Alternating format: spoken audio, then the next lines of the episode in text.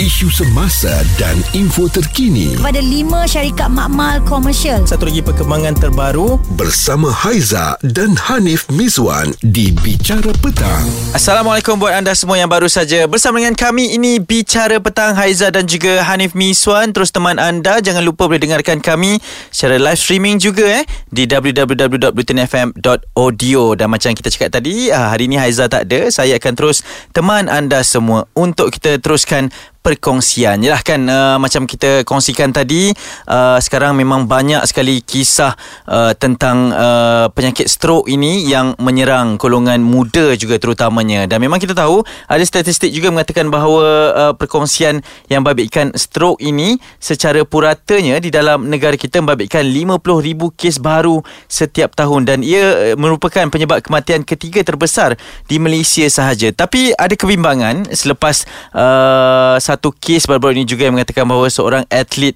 uh, penembak muda dari Sarawak dilaporkan meninggal dunia baru berusia 19 tahun akibat daripada stroke ini. Jadi itu juga boleh menimbulkan sedikit uh, kebimbangan lah kepada kita semua berkaitan dengan kalau dulu sinonimnya dengan mereka yang dah berusia sahaja tapi sekarang mungkin sudah tidak mengenal usia. Saya nak tanyakan pendapat anda semua juga mungkin ada perkongsian secara peribadi berkaitan dengan penyakit stroke ini boleh call saya di talian 0377225656 ataupun WhatsApp saja kami. Saya setia menunggu di talian ini eh. 0172765656. Selain pada itu kita juga ada perkongsian pakar. Saya bawakan eksklusif di studio kami pada petang ini kita nak ucapkan selamat datang kepada uh, Dr. Azmi Abdul Rashid pakar perunding neurologi Hospital Pakar KPJ Damansara dan juga Rawang bersama dengan saya pada petang ini. Perbincangannya hmm. mungkin kebimbangan saya sendirilah kan. Betul, uh, baru berusia 30-an ini stroke hmm. di usia muda doktor. Mukadimahnya apa yang perlu kita tahu ni doktor? Bila kita sebut stroke ni maknanya uh, adalah gangguan kepada saluran darah di otak. Okey. Okey. Uh, kalau kita faham ya, sebelum kita kita go to this topic, uh, otak kita ni memerlukan uh, 24 hours every second saluran darah. Mm-hmm. Maknanya darah saluran darah bekalan darah uh, darah ke otak ni tak boleh berhenti. Okey. Ha kalau kita kita sini tak tak rasa kan tempat uh-huh. otak ni antara organ yang paling perlu kepada saluran darah oksigen gula dan dia punya bahan-bahan lah uh-huh. so sekiranya berlaku gangguan mana tiba-tiba dalam masa uh, beberapa saat kan otak tu tak dapat oksigen ataupun darah berlakulah gangguan kepada otak uh-huh. so uh, basically apa yang kita tahu bahawa stroke ni uh, gangguan bekalan darah ke otak secara tiba-tiba. Hmm. Uh, bila secara tiba-tiba uh, seseorang tu akan tak boleh cakap, tak boleh berjalan dan yang keadaan serius sekali mereka go into coma lah. Hmm. Uh. Okey, kalau yang babitkan golongan muda ni sebab okay. keimbangannya adalah uh, di usia seawal umur berapa ni doktor? Okey. Uh, dalam pengalaman saya, hmm. kalau kita sebut 10 orang kena stroke eh. Hmm. Sebab uh, stroke ni almost setiap minggu ada kes ke hospital. Ya. Yeah. Kalau 10 orang kena stroke, mungkin satu satu atau dua orang saja yang muda. Mm-hmm. Dalam dalam uh, kita punya pembacaan uh, uh, mereka yang bawah 45 tahun dianggap uh, muda lah. Okay. Kan? Mm-hmm. Okay. So um, ada juga pesakit saya yang umur 20-an wow. uh, pun kena stroke kan. So bila sebut stroke ni dia ada dua juga. Okey. Uh, satu stroke yang di mana saluran darah tu Mm-mm. yang uh, saluran darah tu jadi sempit. Okey. Dia sumbat, sumbat lah. Uh, satu lagi uh, apa berlaku bila saluran darah tu pecah. Mm-hmm. Uh, so stroke ni ada dua. So stroke menyebabkan perdarahan atau stroke yang menyebabkan salur, saluran darah sempit. Mm-hmm. Uh, so dua kategori ni kita kena agak perbincangannya kena diasingkan lah juga. Ya betul. Uh, Hmm, jadi pemahamannya itu juga mungkin sampai ke situ sajalah dan uh, yang golongan muda ni doktor okay. uh, kalau kita nak kongsikan antara yang berisiko macam mana kita nak tahu kalau okay. kita ni terdedah kepada risiko tersebut? Okey.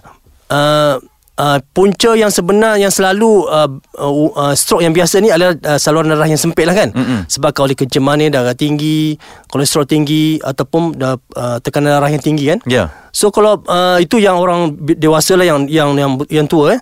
Tapi yang muda ni ada juga berlaku yang kolesterol tinggi tu okay. tetapi jarang. Mm-hmm. Tetapi bila seseorang tu dapat stroke pada usia muda, uh, doktor akan pastikan buat siasatan yang very terperinci lah. Mm-hmm. Antara punca-puncanya satu ialah penyakit jantung. Okey. Okay, penyakit jantung ni pun uh, banyak juga penyakit dia. Mm-hmm. Penyakit jantung berlubang. Ada satu ada satu penyakit tu. Ya. Jantung berlubang boleh menyebabkan stroke. Mm-hmm. Yang tak, tak tak tidak dikesan uh, penyakit jangkitan kuman di jantung, uh, tumor ke- ketumbuhan di jantung. Mm-hmm. Uh, itu antara uh, sebab-sebab uh, di jantung lah. Apa apa berlaku? Ketolan darah di jantung tu dia akan pergi ke otak lah. Mm-hmm. Uh, so maknanya ketolan tu bu- bukannya daripada otak tapi da- daripada jantung pergi ke otak. Ya. Ha, itu antara punca jantung lah. Mm-hmm. So okay kalau kita bincang lagi uh, penyakit uh, antibody Mhm. uh, ataupun dalam medical term auto antibody. Uh, maknanya seseorang tu dia dapat uh, satu jenis antibody yang menyebabkan uh, dia berlaku stroke lah maknanya darah tersumbat. Ya. Antibody tu menyebabkan sempit, darah dia sempit. Mm-mm. Ha, baru ni ada ada pesakit saya uh, dapat kena benda ni tapi alhamdulillah dia dia dengan ubat dia dia dia balik balik bekerja. Wow, okey. Ba- ha. Maksudnya ada harapan jugalah Ada sekiranya harapan, kita ha, terkena. Okey, okey. itu mungkin uh, antara angle perbincangan kita yang berikutnya. Jadi terus kekal dengan kami di Bicara Petang, Bulletin FM. Cerita viral bersama Haiza dan Hanif Miswan di Bicara Petang, Bulletin FM. Berkaitan dengan uh, stroke di usia muda terutamanya. Fokus kita dan uh, perbincangan kita lah terarah kepada perkara tersebut. Jadi kita masih lagi bersama dengan Dr. Azmi Abdul Rashid pakar perunding neurologi Hospital Pakar KPJ Damansara Rawang untuk berkongsi berkaitan dengan uh, perkara ini. Tadi doktor dah kongsikan secara mukadimahnya juga doktor. Kalau nak dikongsikan jenis-jenis yang mungkin boleh membezakan di antara stroke kepada golongan warga emas yang dah berusia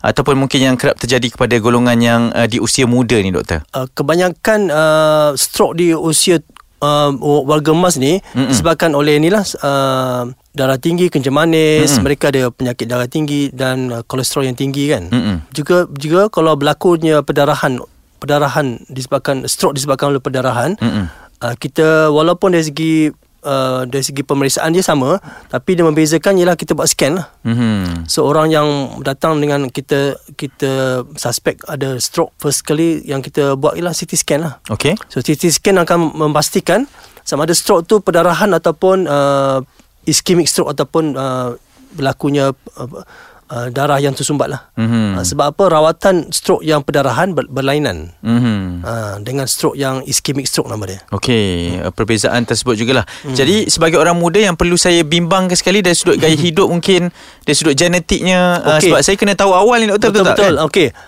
Uh, ada setengah penyakit yang saya sebutkan sebelum tu. Benda tu uh, kadang-kadang dia ada gejala.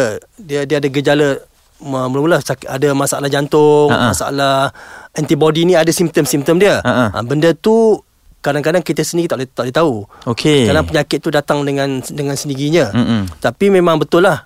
Uh, uh, gaya hidup sihat tu mesti diamalkan daripada peringkat muda sehinggalah kita berumur kan. Mm-mm. Uh, maknanya uh, makanan yang sihat dan juga kena kena ada selalu buat pemeriksaan sendirilah maknanya tekanan darah tu Mm-mm. kalau boleh kita ada mesin sendiri uh, periksa tekanan darah tu mm-hmm. seminggu sekali ke kan untuk pastikan bahawa uh, tekanan darah kita dalam keadaan normal lah. Hmm. Kalau kita tinggi ni kadang-kadang bila tekanan darah tinggi ni uh, hanya adakan kita akan rasa te- tekanan darah tinggi kalau dia terlalu tinggi. Okey. Maknanya uh, blood pressure tu systolic tu lebih daripada 200 Mm-mm.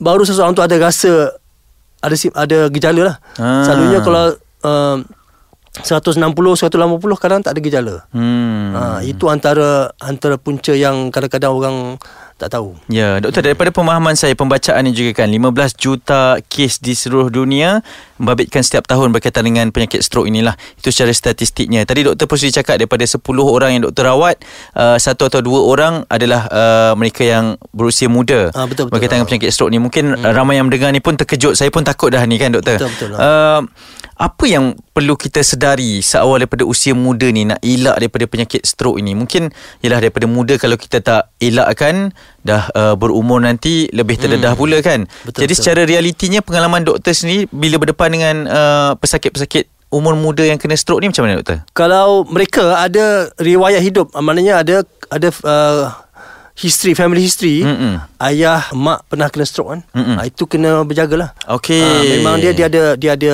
uh, masalah genetik tu. Okey. Kalau ada keturunan atuk ke uh, mak atau ayah dapat kena stroke, ah, itu kena berjaga. Hmm, maksudnya kalau genetik je memang kita kena aware dah. Ah, kena siap-siap. jaga betul-betul lah. Kena Mhm. kena pastikanlah. Okey. Hmm. Kalau yang yang tak ada dari sudut keturunan tu doktor?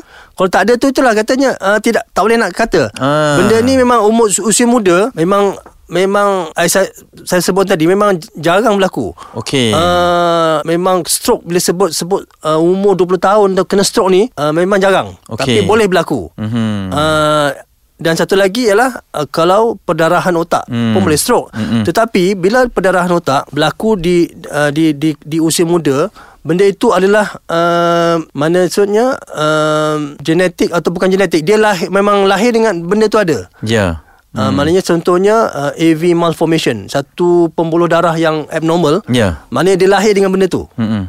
So benda tu tak boleh nak buat apa. Mhm. Uh, Satu lagi lah aneurysm. Aneurysm pun kamu tak boleh detect. Ya. Dia tak ada warning melainkan tiba dah dah dah pecah baru tahu. Ya. So Okey. in in a way memang tak boleh nak tahu juga. Mhm. Okey, Hmm. faham. Okey, baik ini satu perkongsian yang sangat menarik juga untuk kita golongan muda ni. Jadi kalau anda ada pertanyaan mungkin jangan lupa untuk hubungi kami. Banyak lagi perbincangan akan kami bawakan. Terus dengarkan Bicara Petang Bulletin FM. Bicara Petang bersama Haiza dan Hanif Miswan di Bulletin FM. Kita sedang berbicara berkenaan dengan uh, risiko dan juga kerisauan stroke di usia muda. Saya masih lagi bertemankan Dr. Azmi bersama dengan saya di konti pada petang ini. Tadi kita dah bincangkan eh doktor berkaitan Ya, dengan betul, betul. Uh, apa sebabnya mungkin kebimbangan mungkin ramai yang tak tahulah. Saya pun uh, dah mula rasa risau lah sebab saya pun antara genetiknya ada juga berkaitan dengan stroke ni di kalangan keluarga. Ya. Uh, jadi bila doktor cakap macam tu memang lepas ni cepat-cepat saya akan uh, jalani pemeriksaan kesihatan juga. Jadi tadi doktor pun ada bincang tentang faktor dan juga punca-punca lain bagi kalangan golongan muda ni doktor. Sekarang kan zaman-zaman orang vape lah, hisap rokok sesuka hatilah nak style tu doktor. Mungkin ada Ah. kesannya juga membabitkan gaya hidup sebegitu? Uh, pembacaan saya dan juga pengalaman Mm-mm. memang antara risiko untuk dapat stroke ni adalah um, uh, smoking lah ataupun uh, hisap rokok lah Mm-mm. kan Mm-mm. uh, maknanya orang mu- muda ni yang yang setiap hari hisap rokok dan juga yang yang mengamalkan vape ni Mm-mm. memang ada risiko lebih tinggi lebih lebih tinggi lah untuk dapatkan stroke Mm-mm. dan satu lagi um, antara punca-punca stroke di usia muda ni adalah disebabkan oleh penggunaan uh, dadah ataupun uh, bahagian ba, apa Bahan terlarang. bahan, bahan terlarang lah. Ya. Uh, yang yang well known lah untuk pengambilan stroke adalah kokain, heroin. Uh, memang itu antara punca-punca stroke di usia muda. So Ya. memanglah sepatutnya kita kena elakkanlah benda-benda ni. Hmm, kalau boleh elak terus doktor eh. Jangan Elak terus lah. mengada-ngada lah nak style ke apa ikut trend sekarang kan. Hmm. Uh, doktor okey, di usia muda ni kalau kebiasaannya sinonimnya stroke dengan mereka yang dah berusia. Okey hmm. ada langkah pencegahannya, mungkin ada cara rawatannya. Ah, Tapi betul. kalau di usia muda ni secara realitinya uh, peluang untuk disembuhkan seperti sedia kala tu ada atau tidak doktor? Okey, itu soalan yang bagus. Mhm. Selalunya pengalaman saya kalau usia muda di, uh, dapat stroke di usia muda ni dia punya pemulihan dia lebih baik.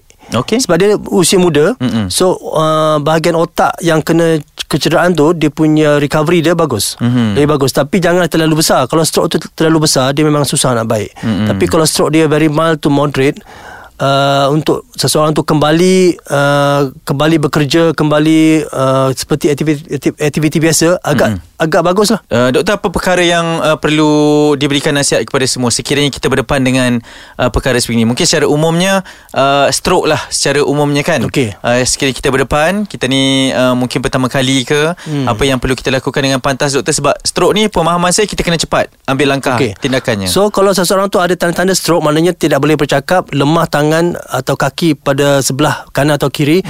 Uh, kena pergi cepat ke, ke hospital lah. Sebab masa sekarang ni kita ada rawatan uh, stroke dalam masa de, mereka datang awal kita ada ada treatment yang boleh menghilangkan ataupun memulih seterusnya Okey. stroke tu Mhm. uh, kita ada nama dia thrombolytic thrombolytic therapy Okey. kita ada ubat cair darah cair yang boleh me- me- uh, menghilangkan cair tu mm-hmm. uh, sumbat tu Okey. dan ada juga uh, prosedur uh, di di otak tu kita boleh buangkan uh, clot yang tersumbat tu. Okey. Tapi mereka kena datang awal. Mhm. Kalau datang lawat maknanya agak lewat uh, dalam uh, kena datang bawah um, 3 jam. Okey. Kalau selepas 3 jam mungkin kerosakan uh, otak tu akan kekal dan tidak tidak boleh tak sempat lah nak buat prosedur tu. okey. Uh, masa ni sekarang ni memang hospital kami uh, di Damansara tu memang ada. Uh, rawatan tu terapi tu uh, nama dia mechanical thrombectomy Mm-mm. dan thrombolysis. Mhm. Uh, kita adalah standby. Okey, baik hmm. itu satu saranan yang sangat-sangat penting. Ingat tindakan paling pantas kurang-kurangnya bawah 3 jam doktor eh. Bawah 3 jam. Untuk ha. kita ambil tindakan dengan lebih awal sekiranya berdepan dengan situasi ini. Dan ingat je eh, orang muda eh, hmm. uh, ini bukan hanya pada yang dah berusia, hmm. kita juga perlu sentiasa berwaspada, cakna berkenaan dengan langkah yang perlu kita lakukan dan apa yang perlu kita elakkan. Doktor, terima kasih banyak. Okey, sama-sama. Ini satu perkongsian yang saya kira boleh membuka mata dan sekurang-kurangnya memberi manfaat kepada hmm. orang lain. Pas ni saya ingin dengarkan perkongsian dari anda pula berkaitan dengan stroke di usia muda ini. Cerita viral bersama Haiza dan Hanif Miswan di Bicara Petang, Buletin FM. Ini Bicara Petang. Masih lagi bertemankan saya Hanif Miswan. Kepada anda yang mendengarkan kami Di Lembah Kelang 101.3 FM Terima kasih banyak-banyak kita teman Satu sama lain eh. Mungkin anda semua dalam perjalanan pulang Ke rumah masing-masing Selepas bekerja pada hari ini. Kita masih lagi berbicara Berkenaan dengan risiko stroke Di waktu dan juga usia muda ini. Tadi pakar kita Dr. Azmi Ada berbicara berkenaan dengan puncanya Berkenaan dengan langkah-langkah pencegahan Ataupun mungkin tanda-tanda awal yang boleh kita ketahui. Saya bertanyakan juga pandangan anda semua. Uh, ada juga yang uh, reply kepada tweet yang saya kongsikan eh. Ada daripada Faiz Iskandar katanya ada pengalaman menjaga uh, abangnya yang terkena stroke di usia muda. Kabarnya berlaku tanpa uh, tidak semena-mena saja dan uh, semua macam terkejutlah kenapa boleh kena pada usia muda dan kabarnya berlaku pada 2 atau 3 tahun yang lepas ketika pandemik terutamanya ketika PKP tapi sekarang kabarnya dah boleh jalan dah sikit tetapi memerlukan uh, tongkat lah untuk berjalan. Jadi itu mungkin antara perkongsian juga macam Dr. Azmi cakap tadi uh, memang ada uh, peluang yang lebih cerah lah sekiranya kita diserang di usia muda untuk kita kembali pulih seperti sedia kala ataupun mungkin uh, dapatkan 70 hingga 80% daripada uh, pemulihan tersebut. Saya juga terima WhatsApp daripada uh, anda semua yang mendengarkan ini daripada Ashraf katanya ini kawannya juga yang uh, berusia 30-an seorang pengamal perubatan juga yang tak sedar tiba-tiba kena stroke tapi sekarang boleh kembali bekerja. Ha, jadi ini tidaklah memilih eh kepada siapa yang nak kena uh, punca-punca penyakit stroke ni juga Dr. Azmi cakap tadi kan uh, ianya boleh diserang secara tiba-tiba juga. Jadi kiriman WhatsApp daripada Ashraf ni kata uh, sekarang memang dah boleh bekerja seperti biasa dan lebih penting betul apa yang dikatakan oleh Dr. Azmi tadi bahawa perlukan rawatan dengan cepat uh, dan jadi window of opportunity opportunity tu maksudnya uh, peluang untuk kita mendapatkan rawatan dengan lebih cepat tu menurut Dr. Azmi adalah 3 jam ke bawah selepas kita ni diserang. Maksudnya penting eh untuk kita tahu tindakan awal yang boleh dilakukan. Okey, itu sedikit perkongsian daripada anda yang mendengarkan. Bicara petang akan terus menemani anda. Terus dengarkan Bulletin FM. Isu semasa dan info terkini. Bulletin FM. Ini bicara petang. Masih lagi saya nak kongsikan berkaitan dengan uh, isu yang kami bawakan iaitu golongan muda pun dalam diam-diam eh boleh terkena stroke. Dan tadi Dr Azmi uh, pakar neurologi kita berkongsi berkaitan dengan statistiknya kerana beliau berdepan dengan secara realiti eh pengalaman sendiri. Katanya satu atau dua orang daripada sepuluh individu yang beliau uh, rawati adalah daripada golongan orang muda. Dan kalau untuk pemahaman pemahaman lanjut ni 45 tahun ke bawah lah eh. Uh, golongan yang stroke ini eh, yang uh, biasanya jarang-jarang dijumpai tetapi ada juga di Malaysia ini. Jadi uh, ini saya nak kongsikan juga antara perkara yang boleh kita lakukan lah uh, daripada sebuah artikel ini di uh, sebuah portal perkongsian berita ni.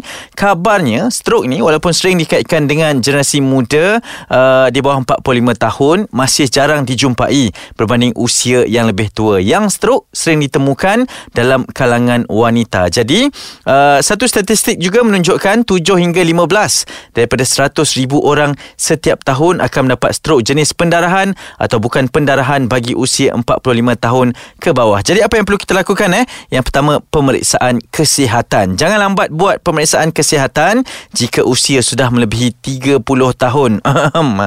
Jadi kita kena tahu usia kita ni berapa dan kita kena tahulah keadaan kondisi badan kita. Dapatkan sekali bacaan pun sudah memadai katanya. Jadi ketahui sejarah kesihatan keluarga betul?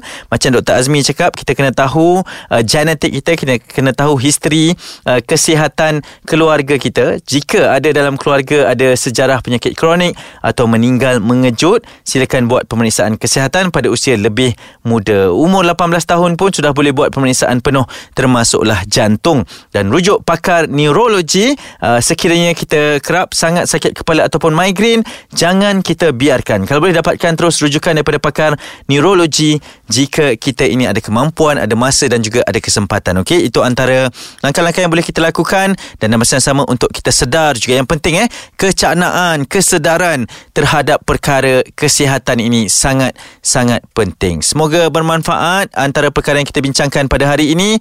Kepada semua yang mendengarkan termasuklah kepada diri saya sendiri. Ingat eh ah, kita perlu tahu keadaan diri kita barulah boleh kita jaga kesihatan orang lain. Cerita viral bersama Haiza dan Hanif Miswan di Bicara Petang, Buletin FM.